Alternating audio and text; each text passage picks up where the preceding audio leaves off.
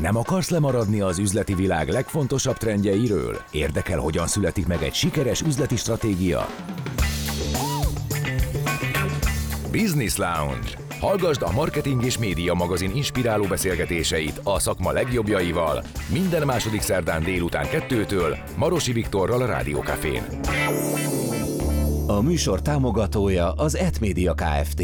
A multimédiás kereskedőház.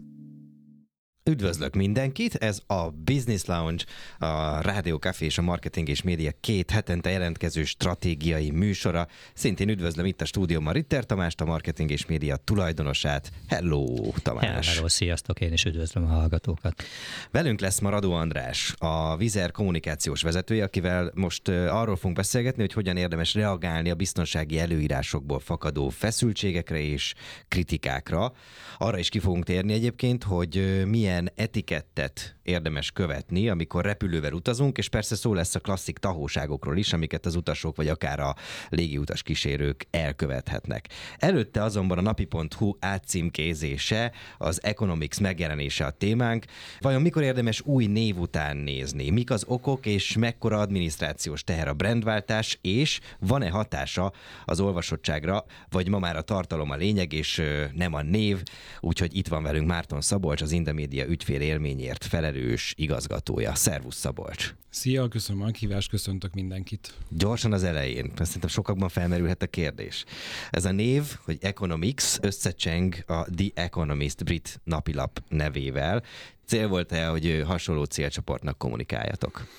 A célcsoportunkban szerintem van átfedés, az pedig, hogy van egy összecsengés a két név között, nem volt szándékos, nem volt direkt, de aztán amikor mi is kicsit gondolkoztunk és ezen töprengtünk, akkor rájöttünk arra, hogy lehet, hogy nem árt egyébként, nem baj. Hiszen rögtön helyre teszi a, a, azt, akit először találkozik a márka néve, hogy itt valami gazdasági dolog ról lesz majd szó. Talán azt is helyre teszi, hogy akiknek kommunikál az, a The Economist, lehet, hogy magyar oldalon hasonló célcsoportot talál meg az Economics is, nem? Én azt gondolnám, hogy aki, aki ugye az üzleti világban, pénzügyi világban, gazdasági világban mozog, az azért követi azt, hogy az Economist miről ír, meg hol hmm. tart. Ilyen szempontból biztosan van átfedés a célcsoportok. Vannak között. egyébként átvett cikkek? Vagy lesznek, vagy van erre terv? A, nyilván rengeteg a saját tartalom, amire büszkék vagyunk, és szerintem ez nagyon fontos is, de nyilván a nagy cikkek, nagy, nagy anyagok, amik, amik mondjuk megmozgatják a nemzetközi gazdasági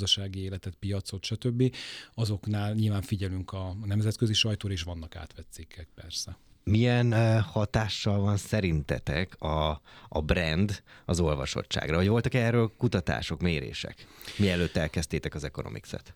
Mielőtt hozzákezdünk egy átmárkázási folyamathoz, tehát új nevet kap, vagy új mhm. arculatot kap egy, egy márka, akkor nyilván azért megkutatjuk, megnézzük, hogy hol tart az eredeti márka, tehát hogy mit gondolnak róla a fogyasztók, mennyire ismerik, stb. Ebben a helyzetben egyébként egy kicsit más indukálta a változtatást, nem azért, mert nem teljesített jól a márka, ennek egyéb okai voltak egyébként, ezekről szívesen beszélek, hogyha, hogyha igen, érdekes. Igen. Um, de az olvasottsági kérdésedre visszatérve, ott ilyenkor az történik, hogy amikor újra húzunk egy márkát, akkor nyilván elsőre bezuhan az olvasottság, hiszen hm. a a nem fogyasztó ismerik. nem ismeri, ugye. Eddig ő találkozott ezzel napi.hu néven, most pedig feltűnik egy új név. Aztán szépen lassan helyreáll, most ott tartunk, ugye ez az átmárkázás megtörtént nagyjából egy olyan három hónappal ezelőtt. Most ott tartunk azért, hogy, hogy visszatornázta magát oda, ahol a napi.hu-nak az olvasottsága volt, ahol nem állhat ez meg, hiszen az átmárkázásnak az volt az elsődleges célja, hogy növeljük az olvasószámot. Mi van, ha nem növekedik majd? Mi van, ha kimaxoltátok? Hmm. Igen, hát ugye, Péter? igen, ugye ez mindig annak a kérdése, hogy, hogy tehát a, a kommunikáció, illetve az átmárkázás, az, ha jól végezzük a dolgunkat, akkor, akkor egyszer a fogyasztó, ebben az esetben a, a hallgató, az olvasó ad esélyt az új anyagnak. Ha nem jó a termék, ugye? Mindig azt szoktam mondani, hogy arra bárkit ráveszek, hogy egyszer megkóstoljon egy csokoládét, ugye? Ez kommunikációs kérdés. Ha nem jó a termék, ugye, akkor többet nem veszed meg a csokoládét. Úgyhogy ez már az újságíróknak a dolga. Az első három hónapunknak az adatai azt mutatják, hogy egészen jól sikerült, úgyhogy uh, szerintem növekedő pályán van a, a, hmm. az olvasók száma. Picit vissza a napi.hu-ra elkopott a brand? Igen, ez az, amit az előbb említettem, hogy milyen stratégiai jellegű okai voltak a váltásnak. Igen, az egyiket Egyrészt, azt most ki is bontatjuk akár. portfólió, kiválás. Ugye ez nagyon megrengette a márkát, hiszen uh, gazdasági szempontból, újságíró gárda szempontból, konferencia szempontból, stb. Ez egy nagyon erős lába volt egyébként a napi.hu-nak. Úgyhogy ez, az a kiválás, ez, ez egyrészt megrengette egy kicsit ezt a történetet, másrészt meg okot adott arra, hogy újra gondoljuk azt, hogy akkor merre tovább. És akkor úgy döntöttünk, hogy, hogy nem nagyon nehéz eljutni arra a pontra, amikor valaki azt mondja, hogy, hogy márka nevet vált. Azért ez, ez, ez a márkázásban ez mindig egy nagyon-nagyon nehéz kérdés, de azt gondoltuk, hogy jobbat fog tenni egy tiszta lap, amikor tulajdonképpen indirekt módon azt üzenjük a hallgatóknak, fogyasztóknak, olvasóknak, hogy valami nagyon új történetet kezdtünk el, most már teljesen függetlenül, csak és kizárólag a, a, az Indamédia csoporton belüli e, újságírók és a, az új gárdának a vezetésével. A névváltáson kívül ez egy átpozicionálást is jelent? És hogyha igen, akkor hova pozícionáltátok az előzőhöz képest? Mm, bízom benne, hogy igen.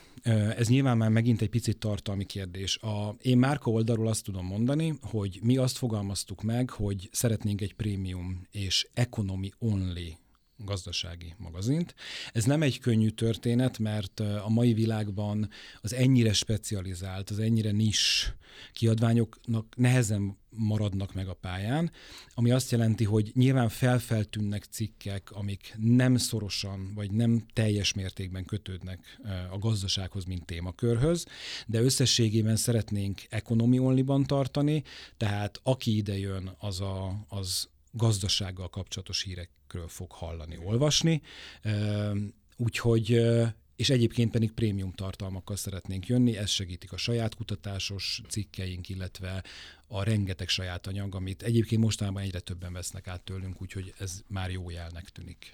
Amikor a fogyasztói élményeket vizsgáltátok, akkor azt gondolom az is köztük volt, hogy hogyan fogyasztanak tartalmat most a, az olvasók. Tehát van, aki fölmegy a Facebookra, és csak onnan tájékozódik. Van, aki ugyanezt csinál az Instagramon, van, aki hírgyűjtő oldalakon ha van egy névváltás, akkor ez bármilyen hatással van-e ezekre a szokásokra? Vagy aki ezt megszokta, az gyakorlatilag annak tök mindegy, hogy napi.hu-t vagy Economics-et olvas, vagy valami egészen mást. A híroldalak, vagy egyáltalán a weboldalaknak a, a tekintetében ugye azt tudom mondani, hogy nagyon-nagyon kevés az olyan márka, akire direktben keresnek rá. Tehát ezt például a mi portfóliónkban, és azt hiszem, hogy a médiapiacon talán az egyetlen az index, ami, amire direktben keresnek rá, ez a mi portfóliónkon belül is így van. A forgalomnak a nagyon jelentős része, most ez nyilván kiadványonként változik, de itt akár 70-80 százalékról is beszélhetünk, az nyilván a social media csatornákon keresztül jön be. Hmm. Ez már azt is indikálja egyébként, hogy mivel a napi.hu-nak volt egy social média követőbázisa, azzal, hogy mi újra márkázunk és új név, attól ez a követőbázis azért nem tűnik el, tehát a hirdetések megtalálják őket, a posztok megtalálják őket, tehát továbbra is az útjuk a social médián keresztül vezet az oldalra. De, de például, bocsáss meg, szabad vágok, a, a, a napi.hu oldala az csak át lett nevezve, nem? Igen, igen. Tehát nem, igen. nem az lett, hogy lett egy új oldal építve. Hát Tehát onnan nem, el, azt lehet esetleg tapasztalni, hogy elvándorolnak, vagy többen érkeznek, tehát ott viszont tényleg nettóban lehet mérni. Igen, ez az, ami, amiről az elején beszéltem, hogy nyilván volt egy visszaesés, mert azért organikusan tehát magyarul elvándoroltak az oldalról. Ö, vagy nem, tehát rákeresett, nem találta meg, és még nem, nem tudom, az átirányítás még nem úgy működött, stb. Tehát azért ez érzékelhető volt, ez mostanra egyébként stabilizálódott, ez rendben volt. Nyilván ennek nagyon komoly technikai, egy átállásnak nagyon komoly technikai feltételei vannak, de összességében újraépítettük az oldalt, tehát funkcionalitásában, és még nem értünk a végére, tehát ez még nem a végleges verzió egyébként, hiszen egyéb funkciók is jönnek még be, építünk nagyon sok új elemet, úgyhogy ezek még majd most érkeznek. Hmm. Hiszen ez az ügyfélélményhez hozzátartozik. Tehát én... Hát ezért lettem ügyfélélmény. Igen, pont, igen, igen, ezt, ezt akartam egy kicsit megerősíteni. Milyen új funkciók vannak? Tehát, hogy tudsz egy-két példát mondani? Most inkább azt mondanám, hogy milyen új termékei vannak az Economicsnak, és akkor ezeket nevezhetjük akár funkciónak is. Új termékként elindult egy, egy ilyen podcast építés, egy podcast gyűjteménynek az építése. Kettőt már be is mutattunk egyébként, most készül a harmadik. Ugyanezt történik egyébként videócast fronton, tehát a, a, az Indamédia csoport most stúdiórendszert épít, és rááll egyébként a podcastoknak és a videócastoknak a gyártás, és az Economics volt az első olyan kiadvány és első olyan márka, amit ezekkel az extra tartalmakkal fogunk hmm. megtámogatni. Mi az, amire szerinted ma leginkább odafigyelnek egy új termék esetében. Mert videóból rengeteg van, tartalomból rengeteg van. Most, ami nagyon nagy újdonság nekem, az az Instagramnál megjelent ugye a Threads, ami szöveges, tehát ugye az az egykori Twitter jelenlegi X vagy X-nek a, a funkcióit tudja. Tehát, hogy ti hogy látjátok, hogy, hogy tér vissza a szöveges tartalomra való igény? Hát ez egy nehéz kérdés olyan szempontból, hogy a világ az egészen biztosan abba az irányba megy, hogy, hogy mozgókép, illetve akár a hang is lehet, tehát nagyon az, az olvasás, mint olyan, a hosszú szövegek olvasása az, hogy van, szorul háttérbe. A fiatal generáció belépésével ez Sokan már ezt nem inkább. tudják. Sokan, már, sokan már nincs meg ez a képessége, hogy ennyit oda tudjon figyelni. Tehát a hosszú szövegekre. Hát igen, szóval igen, most érik be a gyümölcse annak, hogy ugye ez a generáció már címszavakon meg emojikon nőtt föl, tehát hogy ha. nyilván a komplexebb, hosszabb szövegeknek az olvasása, értelmezése egyszerűen fárasztja őket. Szóval, hogy erre nekünk oda kell figyelni. A mi célcsoportunk most még azért egyel idősebb, ami azt jelenti, hogy nem bántva a hmm. fiatalabb generáció, de ez a célcsoport még azért úgy szocializálódott, hogy egy gazdasági oldaltól azért komplexebb kifejtéseket, hosszabb gondolatmeneteket vár. Úgyhogy ennek meg kell felelni, ettől függetlenül digitálisan, technológiailag nyilván az, ennek a kiadványnak, a megújult kiadványnak lépés kell tartani a mai világgal, ami azt jelenti, hogy a social médiában is sokkal hm. izgalmasabb tartalmakkal készül. Ez nagyon érdekes, hogy behoztad a két generációt, illetve a célcsoportotokat. Ilyenkor a stratégiába vajon be kell leépíteni azt, hogy mi tudjuk, hogy ki a célcsoportunk, de sokkal szélesebb látószögben kell figyelnünk azt, hogy ki fogyaszthatja még ezt a, ezeket a tartalmakat. Tehát, hogy ilyenkor van ilyen arányszám, hogy mennyire foglalkozunk a jelenlegi célcsoportunkkal, és mennyire szeretnénk új célcsoportokat bevonni. Ha arányszám nincs is, az egészen biztosan van, hogy a szerkesztőségi munka azért úgy zajlik, hogy amikor nyilván témafelvetések vannak, meg megbeszélések, akkor egyre inkább előtérbe kerül az, hogy a fiatalabb generáció mire lehet fogékony, mi érdekelheti, ez az egyik. Tehát nagyjából azért a, a, az összetételét az olvasó közönségnek ismerjük nagyjából. Nem azt mondom, hogy teljesen nagyjából ismerjük, ami, ami azt jelenti, hogy igen, tehát erre azért igyekszünk figyelni, illetve azt is tudjuk, hogy különböző social media platformokon különböző formátumokkal jövünk, tehát azt tudjuk, hogy egy, egy fiatalabbak által jobban látogatott social media oldalon megpróbálunk hmm. fiatalosabb tartalommal, más narratívával, más tónussal, stílussal egy ilyen átpozicionálásban hogy néz ki cégen belül a csapat? Tehát ugye te elsősorban kreatív szakember vagy, jön egy igény a menedzsmenttől, hogy át kéne pozícionálni, te, te mondasz kreatív ötleteket, és utána ki az, aki még ebbe beleszól, vagy kikkel ötleteltek, tehát hogy néz ez így ki a gyakorlatban? A folyamat az nagyon érdekes, mert én egy ilyen cégközi pozícióban vagyok, ami azt jelenti, hogy én egyik szerkesztőségtől megyek a másik szerkesztőségig, és az első feladatom egyébként az érkezésem után pont a napi.hu-nak az átpozícionálása volt, és akkor ez úgy néz ki, hogy nyilván a minden kiadványnak van egy főszerkesztője, van egy ügyvezető igazgatója, hiszen ezek külön kis gazdasági egységként működnek, illetve nyilván az Indamédiának a vezérigazgatósága is benne van ebben a projektben. Én azt a feladatot kaptam teljes szabad kézzel. Egyébként, hogy csináljunk ebből egy, egy menő, mai, cool márkát, ami egyébként tartalmában majd ez a, ezt a prémium gazdasági tartalmat fogja hozni.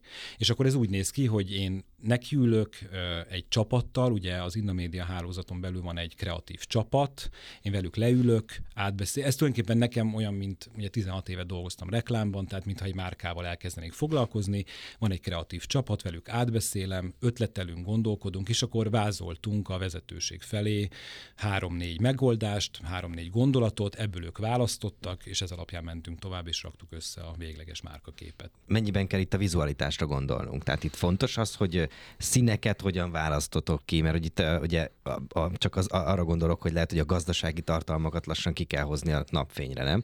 Tehát, hogy az úgy hozzászoktunk, hogy hát igen, az egy száraz dolog, azt valahol így a, nem tudom, valami elefántcsontoronyban valakiket érdekel, de hogy alapvetően a gazdasági tartalmak ma már egy sokkal nagyobb célközönséget szólítanak meg. Ugye ez a ruhája a márkának az, hogy ő hogyan néz ki, milyen színekkel játszik. Én igyekeztem egy, egy hűvös, de barátságos vizuális világot alkotni, ebben egy sötét, szürkés, kékes háttéren egyébként egy téglavörössel játszunk, tehát egy tök izgalmas kontraszt, ad egy modernséget, egy frissességet, ugyanakkor a sötét tónusok miatt egyébként azért megvan az a komolysága, ami egy ilyen gazdasági magazinhoz egyébként passzolhat, de játékos egyébként ennek a vizuális világa, és ebben egyébként szabad kezet hagytak, tehát ez nagyjából az első irány volt, amit prezentáltam nekik, és, és rögtön azt mondták, hogy ez legyen. Mennyire inspirálódtál külföldi lapokból? Megnézegettem, de inkább, inkább azt mondanám, hogy azt próbáltam elkerülni, hogy hasonlítsunk valakire, tehát uh-huh. hogy olyan szempontból néztem meg, amennyire például a nevében érdekes játék volt, hogy van egy összecsengés a, a The economist pont vizualitásában igyekeztem egy nagyon más irányba menni. Egyfelől, másfelől nekem azt is figyelembe kellett venni, hogy a, a portfólióban rengeteg kiadvány van, és nekem a színekkel úgy kell játszanom, hogy az egyes kiadványok el tudjanak különülni egymásról, mm-hmm. ugyanakkor mégis azt érezdem, hogy valahogy egy egészet is tudnak alkotni. Ah, szóval érdemes passz, passzintani is ezeket a termékeket. Egy igen, mert, igen, mert a nap végén azért ez mégiscsak egy, egy kiadvány halmaz, ami, aminek valahol azért mégis valami egységességet kell mutatnia, miközben mindenkinek a saját identitása van meg. Időzítésben mondtad, hogy, hogy, a, hogy a névváltás után ugye egy ilyen csökkenő tendencia, most talán visszajöttetek, ugye azt mondtad, hogy három hónap, mi a következő állomás, tehát hogy így időben mit gondoltok, hogy mikor kell, hogy valamit, valamit ez így mutasson? Én azt hiszem, hogy ez az év erről szól, növekedésről kell szólnia. Ugye azzal, hogy a hogy túl vagyunk azon, hogy nevet váltottunk meg, vizualitást váltottunk. Ez az első lépés, most egy nagy tartalmi fejlesztésben vagyunk egyébként a, a kiadványnál. Igyekszünk új formátumokkal jönni, igyekszünk megerősíteni hangban, képben a, a kiadványt, úgyhogy lesznek újdonságok ebben az évben, és én abban bízom, hogy az év végére növekedést tudunk mutatni ahhoz képest, ahonnan indultunk, tehát a napinak a, a bázisáról, és mondjuk a három-öt éves tervünk az az, hogy piacvezetővé váljon a kiadvány. Ugyanide a kínai horoszkóp szerint 2024 a fa sárkány éve, mely a bátorságot, a következetességet és a jóságot és a kitartást szimbolizálja. Hm? Végszónak milyen volt? Nagyon jó. Most nézted meg? Most persze. Nagyon szépen köszönjük a beszélgetést. Köszönöm szépen, itt láttam. Sziasztok. Márton Szabolcsal az Indamédia ügyfélélményért felelős igazgatójával beszélgettünk, és hamarosan folytatjuk a Business Lounge-ot Radó Andrással, a Vizer kommunikációs vezetőjével. Maradjatok még. Még nem menjetek el. A szünet után folytatódik a Business Lounge. Folytatódik a Business Lounge, és a repülés írott és iratlan szabályairól fogunk beszélgetni, amik hatással lehetnek a működésre, egy repülőtársaság működésére. Növekszik az utazási kedv.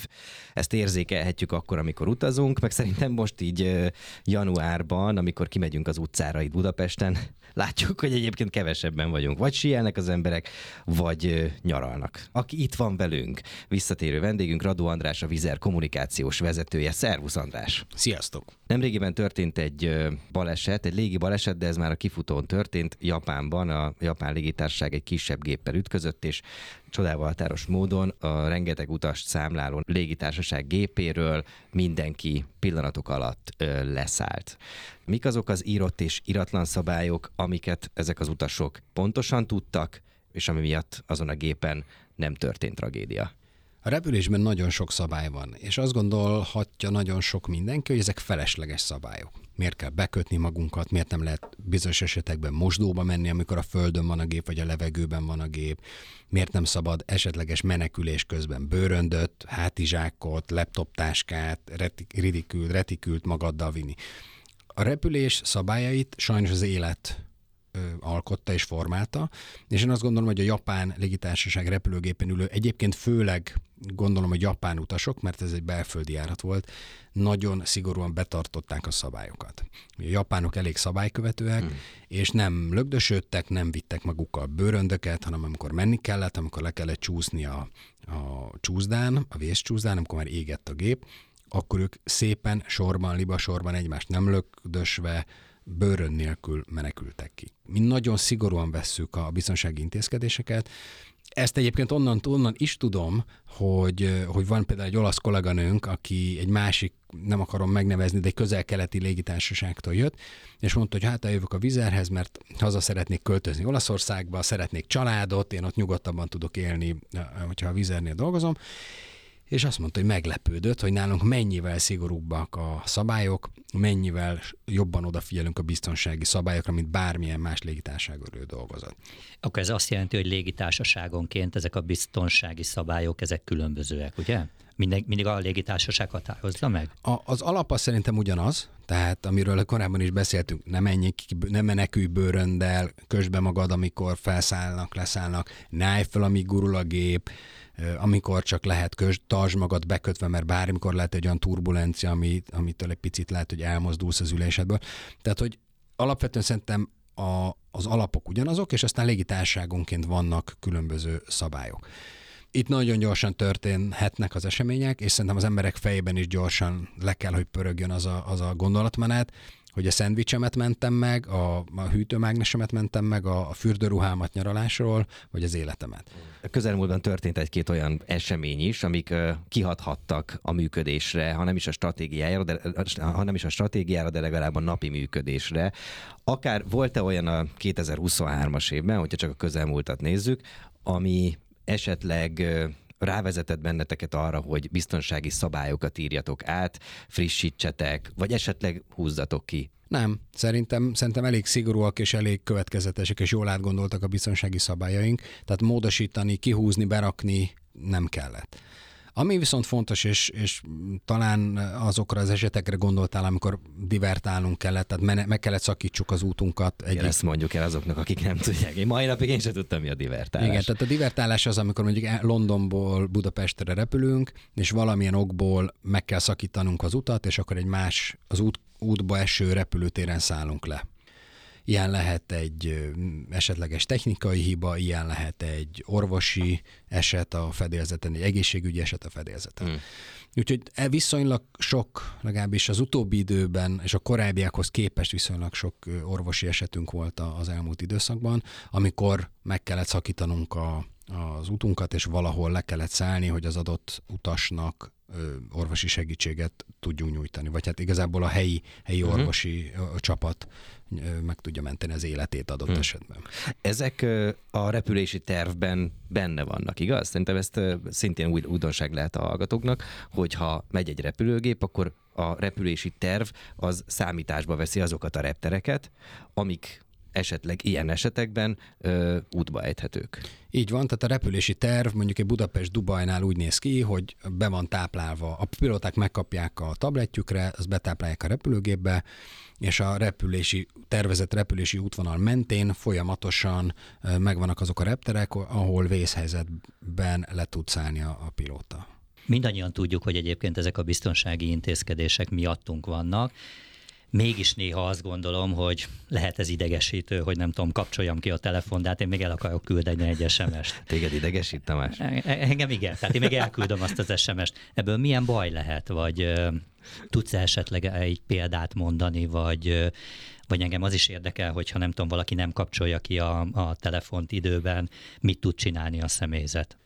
Két dolgot emelnék ki. Az egyik az az, ami, és ez a biztonsági része a történetnek, hogy biztos mindenki hallotta már, amikor a telefon keresi a jelet, és van ez a titiri, titiri, titiri, Aha. ilyesmi kicsi. De ez ma már kevesebb, nem a 4G meg az 5G világában. Ma már kevesebb, ez de ez nincs. még mindig lehet, főleg, hogyha leszállás, felszállás közben már elveszti a jelet, vagy gyengül a jel, vagy Aha. még nincs meg a jel, de ez már már bekapcsolja, akkor, akkor ez elkezdi keresni az adót és, és ez bezavarhat a pilóták kommunikátoronyja való kommunikációjába. Tehát ez egy, ez egy biztonsági kockázatot jelenthet, hogyha ezt hallja, és nem hallja, hogy mit mond neki a légirányítás. Wow. Tehát ez, ez lehet egy, egy, egy ok. A másik, az egy teljesen praktikus ok, ennek semmi köze a biztonsághoz, az az, hogyha bekapcsolva hagyod, tehát nem rakod rá erre a repülő üzemmódra a telefonodat, fönt ugye nincs térerő. Tehát egyrészt teljesen fölösleges bekapcsolva hagyni rendesen a telefon, másrészt sokkal többet merít az aksiból, mert, mert az a Keres. telefonot folyamatosan keresi, keresi, keresi a hálózatot, míg hogyha erre a repülőgép üzemmódra rakod, akkor nem keresi, és ne. rengeteg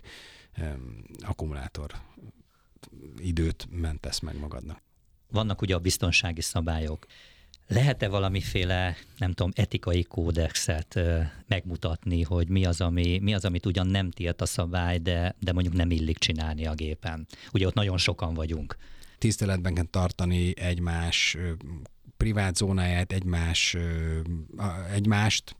Van, aki pihenni szeretne, van, aki filmet néz, van, aki kisgyerekkel utazik, akit szeretne elaltatni, van, aki magát, magától szeretne aludni. Én azt gondolom, hogy illik mondjuk tisztán és illatosan felszállni a repülőgépre, ha beülök valaki mellé, nem biztos, hogy azt szeretném, hogy az én szagomat érezze folyamatosan, vagy én érezzem az ő, ő izzadságszagát. Nyilván nem rakjuk fel a mezit lábunkat, vagy az oknis lábunkat az előttem ülő karfájára. A személyzettel szemben is szerintem illik illedelmesen viselkedni, hiszen ők azért vannak ott, hogy kényelmesebb legyen az utunk, és mindenképpen biztonságos legyen az utunk. Mm. Tehát ők lesznek azok, akik a kiképzésüknek köszönhetően bármilyen szituációt meg tudnak oldani, vagy kezelni tudnak és hát szerintem a normális egymás mellett élést ö, érdemes ö, figyelembe venni, vagy követni. Én például kimondottan nem szeretem, de nem csak a repülőgépeken, hanem a repülőtereken, a buszon, a villamoson, az orvosi váróban, bárhol, ahol üz, üvöltetik az emberek a telefonjukat, és nézik a TikTokot, vagy ja. bármilyen videót néznek, ahelyett, hogy a fülükbe raknák a, a fülhallgatót. Azért repülőúton nagyon zajos lehet. Most volt egy, egy videó terjedt a neten, hogy egy hölgy úgy töltötte a repülőgépen a, a telefonját, vagy valamilyen eszközét, hogy a kábel az be volt dugva az előtte lévő ülés hátába, és villogott folyamatosan, mint egy diszkógömb, és ugye sötétbe ment este a repülőgép, és oh. megvakult mellette az ember, és ez meg ott, ez a hölgy ugyanúgy ott töltötte, nem tudom hány órán keresztül. Tehát ezek, ezek szerintem nem, nem, nem szép dolgok. Na és akkor itt jön a kérdés, hogy vannak ezek a nem szép dolgok, és ezek hogyan illeszthetőek be a, a szabályrendszerbe? Szóval hogyan lehet finoman kommunikálni, mert hogy itt arról van szó, hogy a repülőgépen utazunk, tízezer méteren, elszeparálva a világtól, és hogy az ott egy teljesen más helyzet. Tehát ott onnan nincs kiút. Onnan csak a kényszereszállás a kiút, és hogy itt ezt a bezártságot hogy lehet a figyelembe venni, amikor a szabályok megszületnek? Sokkal szigorúbb szabályok vannak emiatt, mint mondjuk a hetes buszon való utazáskor. Igen, mert nyom egy satuféket a sofőr, aztán lehet menni viszont hallásra, igaz? E, igen. Itt, itt ez nincs. Itt, itt ez nincs, itt végső esetben van egyébként ilyen, tehát hogyha nem fogad szót és, és zavarja, és a repülés biztonságát besz, vesz, zavarja az utastársakat, vagy akadályozza mondjuk a személyzet munkáját, vagy már veszélyt jelent a légiközlekedésre, akkor a, megvan egy protokoll, hogy a, a személyzet az milyen lépésekben kéri meg szépen, aztán egyre határozottabban, aztán a végén lekötözi az utast, ha továbbra is, továbbra is randalírozik, Tehát akkor... Ezzel, ezzel a joggal fel van ruház vagy légiutas kísérő, hiszen 200 plusz ember ö, életét kockáztatja, ha nem teszi meg, igaz? Így van. Tehát, tehát ez a... már körülbelül olyan, mintha egy rendőr lenne. Így van, tehát a biztonság az első, és, a, a, és a, az utasoknak, ha tetszik, ha nem, a személyzet utasításait követni kell. Uh-huh. Pont. Tehát, hogy a, a, a nagyon udvarjasak és, és kedvesek a kolléganőim, meg a kollégáim, és de ki vannak képezve arra, hogy ha az utasok nem úgy viselkednek, nem fogadnak szót, zavarják a többi utast, részegek, üvöltöznek, zaklatják szóban vagy fizikailag az utastársaikat, akkor mik azok a lépések, ahol, ahol vagy amiket, amiket követniük kell, és hogy tudják kezelni ezt a helyzetet. A kiképző központban egyszer engem is játékból nyilván de egy perc alatt lekötöztek a lányok. Na. Csak lányok. Fájt. Jó, tehát hogy van egy, van egy eszközrendszer, hogy mi az, amit, mi az, ami, mi az, amivel szankcionálni tudják, hogyha valaki nem úgy viselkedik. Így van, így van. És ez kell is, mert, mert, mert így lesz biztonságos a repülés.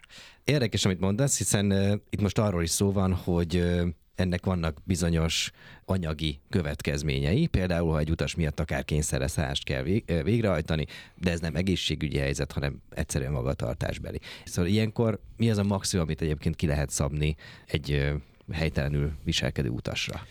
A tavalyi évben volt egy olyan járatunk, ahol az egyik utas elkezdett randalírozni, és fizikailag nagyon-nagyon-nagyon agresszív lett.